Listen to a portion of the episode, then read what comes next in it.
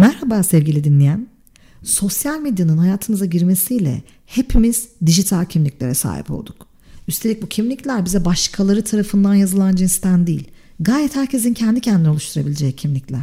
Hepimizin dijital kart vizitleri var ve bu kart vizitleri dağıtmak için tanışmak bile gerekmiyor artık. Peki bu ortada olma hali izlendiğiniz ve adım adım takip edildiğinizde ürkünç bir boyuta dönüşüyorsa ya takip eden sensen ve başta haber almak için girdiğin dijital üstürme sonradan takıntı haline gelip kendi hayatını yaşayamadığın bir hale büründüyse? Peki tüm bu ortada olma haline rağmen neden dijital var olma çabamız bizi savunmasız bırakacak kadar fazla? Dijital takip, namı değer stalk, stalkerlık ve dijital kimliklerle var olma bugünkü konumuz. Hadi konuşalım. Şimdi bu siber güvenlik ve sanal mahremiyet çok fazla tartışılan bir konu. Eve perde takmaya benzemiyor dijital ortamlarda bir şey paylaşırken korunduğunu sanmak. Artık sanalda her şeyini paylaşıyorsun değil mi? Belki kilitli hesaplardan geliyor yediğin içtiğin şeyler. Ailen, arkadaşlarına paylaştığın anlar. Neleri seversin ya da neden haz etmezsin, moralin nasıl, neredesin, kimlesin hesapların kilitli. Takipçilerinin paylaşmayacağı insafı ile güvende hissediyorsun kendini. Yaptığın en ufak hata bir ekran resminin alınıp yayılmasına bakacakken bu güven nereden geliyor mesela? Bunca eğlenceli görünen bir mecrada güvenliğin aslında pamuk ipliğine bağlı olduğunu bilmiyor olabilir misin? Zaten tuhaflık tam da burada başlıyor. Seni merak eden herhangi biri için kendinden çok büyük parçalarla ortadasın. İlk sorgulanan bu oluyor. Bu insanlar neden her şeyleriyle ortada? Altında ne gibi ihtiyaçlar var?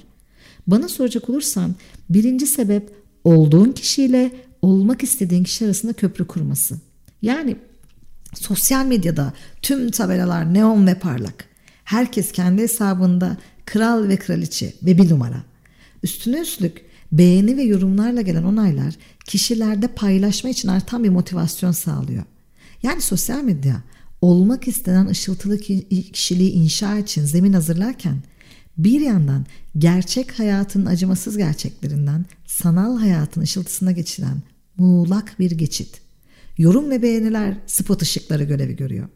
Ayrıca gerçek kimliğinde yazan kimlik numaranken sanal kimliğinde sayılar, beğeni ve yorumların toplamı olarak geri dönüşüm sağlıyor sana. Spotları gözüne dikerlerse ne olur? Onca ışığa maruz kalan gözlerde geçici bir körlük hasıl olur değil mi? Daha çok paylaşıp belki de her anını paylaştıran bu geçici görme halidir. Evet beğeniler artıyor. Tanıdın ve tanıdığını sandığın hesaplardan yorumlar geliyor ve iyi hissediyorsun. Ama ya adım adım takip ediliyorsan? Artık sizi bir yerden yakalamasa başka yerden yakalaması çok mümkün insanların. Yeter ki bulmak istesinler. Beğenme ve kabul etme ihtimalin yüksek bir sahte hesapla artık hayatının, evinin, beğenilerinin, dolayısıyla zihninin içindeler. Dizilerde, filmlerde çokça işlenen bir konu değil mi? Tesadüfen tanışıldığı sanılan kişinin yavaş yavaş hayatını çok önceden bildiğini, bildiklerini seni ilişkiye çekmek için kullandığını fark etme hali. Tabi bu izlenmeyi arttıran bir şey olduğu için işin korkutucu boyutları işleniyor ama gerçek hayatta da en masumundan en sorunlu haline gidebiliyor bu iş sürme hali. Kendi kendine yaptığın bireysel dedikodu birçok insan yaptığı ama yapmadığını iddia ettiği bir şey sanal iş sürme. Peki bir insan neden oturduğu yerde başka insanların hayatını takip edip her durumdan haberdar olmak ister?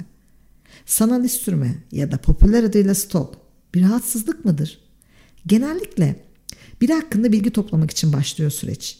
Biriyle arkadaşlık ilişkisi ya da duygusal ilişkiye gireceksen ön sosyal medya taraması yapmayan yok neredeyse. Aslında tarihteki ilk stalkerlar görücü teyzeler. Baya böyle ellerindeki GBT dosyası gibi dosyalarla gelirlerdi eskiden. İşin ehli bir aracı teyze için mahremiyetin önemli şeydi. Karşı ailenin ve adayın seceresini dökerdi ama her iş sürücü gibi kaynaklarını açıklamama gibi etik kuralları vardı. Biliyorsunuz ki kaynağını açıklayan bir iş sürücüye kimse bir daha kaynaklık etmez. Onlar aradan çekilip de kişiler kendi çift olma hadiselerini ele alınca sosyal medya yetişti da tabii. E, zaman kısıtlı, seçenek çok, yanılma ihtimali aşırı mümkün. Ah kimsenin vakti yok durup ince şeyleri anlamaya. Diyor ya Gülten Akın. Herkes sonuç odaklı. Hemen neden hoşlanır? Vizyonu misyonu nedir? Arkadaşları kimlerdir? Yanıma yakışır mı? Beni taşır mı? Bunları anlamak amaç. Bu iz sürmenin en masum tarafı. Çünkü bir karar verme için kullanma amaçlı. Yani abartılmadıkça sebep sonuç açısından uygun denilebilecek bir amaç. Zaten ne demişler? İnternetten kop demiyoruz. Bilinçli kullan. İşin psikolojik olarak sıkıntı yaratmaya başladığı durumlar neler peki? Duygusal ilişkin başlamadan bitti. Reddedildin ya da bitmesini istemezken bitti. Bu durumda hala psikolojik olarak haber alıp temasta olmak istersin bir süre. Bu doğaldır. Durumu kabullenemiyor ve özlemden gelen bir merakla takip ediyorsun içinde kalmış ötekini. Önceleri şöyle bir bakmayla geçen süreç sonraları her yaptığını her yerden takip etmeyle devam ediyor. Masum görünüyor değil mi? Bunda ne sakınca var ki?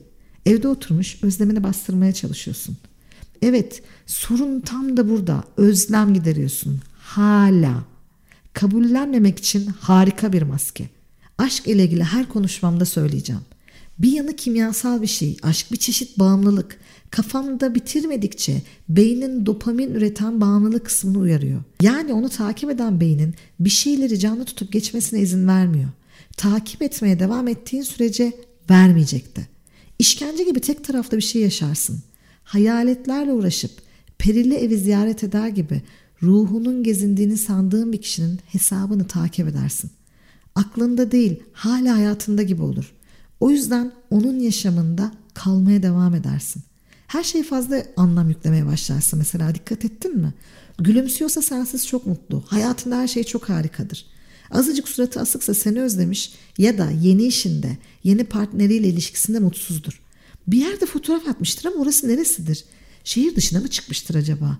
Acaba yanında biri var mıdır ya? Neler oluyordur? Kaç gündür bir şey paylaşmıyordur? Nerededir? Neler yapıyordur? Ailesinin, iş arkadaşlarının, hatta takıldığı mekanların hesaplarında iz sürersin. Baya baya işkence gibi değil mi? Tek başınıza karşındakinin haberi olmadan sıkışıp kalmış ve yolunuza devam edemiyorsunuz. Masum geliyor mu şu an sana? Hala. Bir de merakla başlayıp kıskançlık ve öfkeye dönüşen halleri var. Zaten eski sevgilin ya da sevgili olamadığın birini takip ediyorsan bir süre sonra illa öfkelenirsin.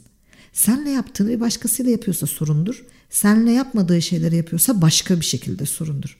Üstelik takibi de bırakamıyorsun. İnce ince çizikler atılan bedenine tuz basıp durmak gibi.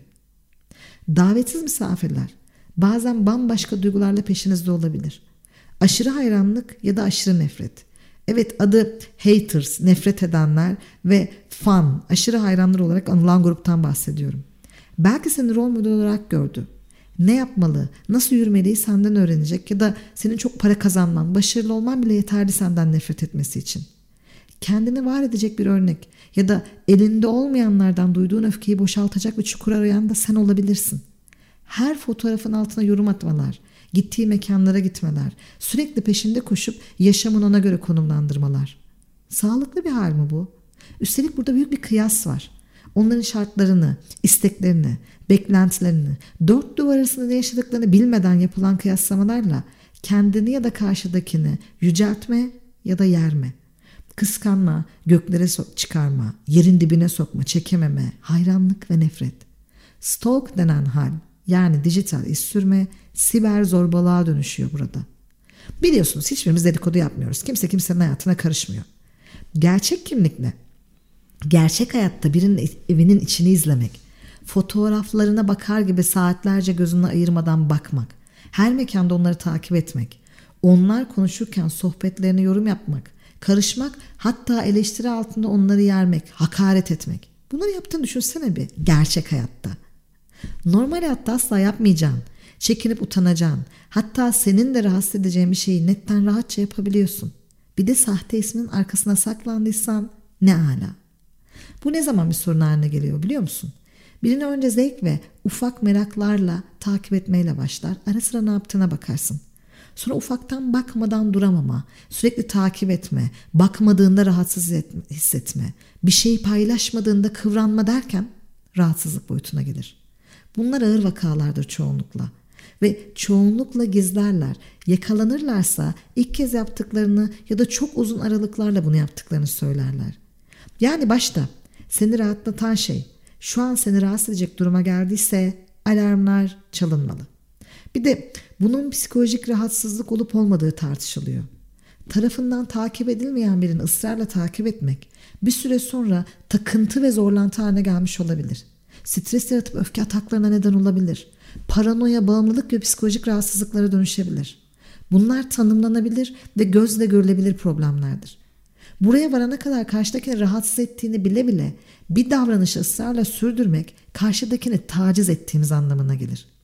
Kimse farkında değilse de sahte hesaptan yürüyüp başka kimliklerle insanları an be an takip etmek, korkutmak, taciz etmek sana masum görünen şeye bir de buradan bak istersen. Hırsızın hiçbir suçu yok diyenler çıkacaktır. Bu tüm bilgilerini nette açık açık paylaşacak bir şekilde bir paylaşım yapmak, sürekli sosyal medyada açık bir şekilde ortada olmak bunlar olabilir. Ancak bu o insanın taciz edilebileceği ve isteği dışında ısrarcı bir şekilde takip edilebileceği, hatta ona siber zorbalık yapılacağı, onun ürkütülebileceği anlamına gelmiyor. Yani gerekçeler bunun tamamen yapan sensen seninle alakalı olduğu gerçeğini değiştirmez. Stalk denilen siber sürme bir kısır döngü. Sen şu anda kendi hayatını yaşamıyorsun. Zorlantılı bir şekilde başkalarının hayatında, başkalarının sokaklarında geziyorsun. Kendi sokaklarını boş ve sahipsiz, çürümeye ve yalnızlığa terk etmişsin, görmüyorsun. O çürüme seni bana getirir. O noktaya gelmene gerek yok. Giden, gelemeyen, sana örnek olduğunu sandığın ya da hayatındaki öfkeyi, olmamışlığı boşalttığın o kişinin hayatına harcadığın enerji sana ait. Ama o hayat sana ait değil. Bence kendi hayatını sahiplenmenin tam sırası. Ne dersin? O zaman bir sonraki podcast'e kadar sevgiyle kal, güvende kal, 10. köyde kal. Hoşça kal sevgili dinleyen.